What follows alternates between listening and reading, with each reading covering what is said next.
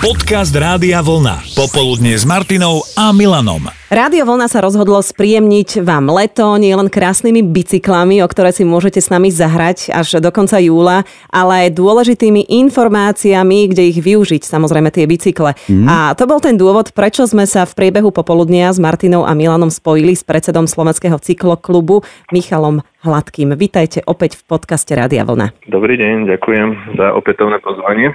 Naposledy sme sa dozvedeli niečo o fungovaní Slovenského cykloklubu, že je to organizácia, ktorá sa zaoberá vytváraním siete cykloturistických trás po celom Slovensku a vedie aj celoslovenský register legálne povolených cykloturistických trás. No a dnes by sme teda konkrétne sa pozreli na sever Slovenska. A začneme tým, čo je asi najznámejšie, tá Kisucká cyklomagistrála.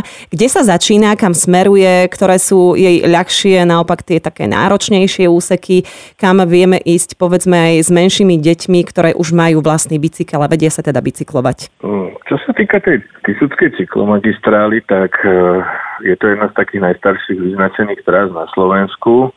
Tie prvé úseky teda už vznikli pred uh, takmer 20 rokmi a momentálne má skoro 150 kilometrov. A sú tam samozrejme viaceré úseky, ktoré žiaľ vedú ešte po cestách, kde je teda nejaká frekvencia dopravy, ale sú tam aj úseky, ktoré vedú po samostatných cyklochodníkoch a práve tie sú veľmi atraktívne a aj bezpečné teda pre pohyb aj tých rodín a s deťmi a dá sa povedať, že už skoro 40 kilometrov tej Kisuckej cyklomagistrály vedie práve po samostatných cyklochodníkoch. Tak to je aj výzva pre rodičov a pre deti, ktorí chcú mať trošku pod kontrolou hej, svoje ratolesti. Kisuce susedia z jednej strany s Českom, z druhej s Polskom. Existuje nejaké prepojenie tejto trasy do oboch krajín? Do toho Polska je to jednoduchšie. Tam, tam sa tá cyklomagistrála priamo napája cez uh, takú spojku krátku na, na Polsko. Ale čo sa týka toho prepojenia na Českú republiku, tak tam bohužiaľ momentálne len, len po tých cestách, kde teda jazdia aj motorové vozidla. Tam nie je vybudované nejaké, nejaké také cyklodopravné prepojenie. Uh-huh. No a pomerne známou je na Kisuciach nielen cyklomagistrála, ale aj cyklotrasa vzájomnosti, ktorá spája obec Rakova s impozantnou skalnou stenou pri hranici s Českou republikou, ktorá má pomenovanie Eh, Medvedia skala. Je to jedna z tých ľahších cyklotras, hodná povedzme aj pre takých prázdninových nadšencov bicykla? Určite áno, tá trasa je, je má síce nejaké prevýšenie v tom závere, je tam, je tam taký, taký stúpačik, kde si teda ľudia trošku zafunia, keď to tak poviem, ale mm-hmm ale je to krátka trasa, keď si človek na to vyčlení povedzme pol dňa, tak není problém, aby to, aby to zvládol aj menej zdatný cyklista. A z tých kysúc by ste ešte čo vedeli odporučiť? Tak tie kysúce sú, sú hlavne také dosť e,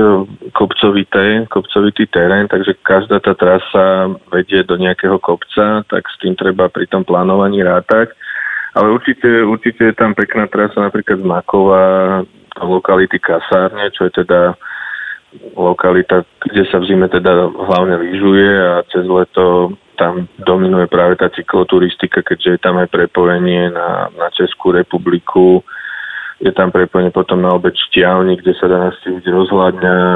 Je to tam málo frekventované, takže sa tam dáte ísť bezpečne pojazdiť, mm-hmm. urobiť si okruh, či do Českej republiky vrátiť sa alebo teda cez to slovenské územie sa dajú taktiež plánovať okruhy. Mm-hmm. Ako je to tam s cyklobusmi? Niektoré lokality môžu odrádzať najmä preto, že sú príliš ďaleko? Čo sa týka cyklobusov, tak to zabezpečuje Žilinský samozprávny kraj. A neviem vám teraz presne, ale povedať, ako, ako je to na toto sezónu, keďže najprv tie busy boli zrušené, ale viem, že teraz, teraz ich obnovujú. A ale neviem presne povedať, ktoré lokality ako majú pokryté. Viem, že sa jazdilo do Tierkovej, zo Žiliny, práve na tú Kisučku cyklomagistrálu do Krásna. To boli, to boli také frekventované spoje v tom minulom roku, ale neviem, tento rok sladom na na koronu, ako sa to podarilo nastaviť. Mm-hmm.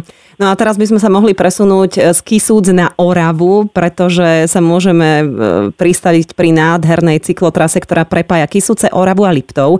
To je Oravská cyklomagistrála. Aká je dĺžka, aká je náročnosť? Poďme si ju trošku rozmeniť na drobné, poďme sa o nej porozprávať.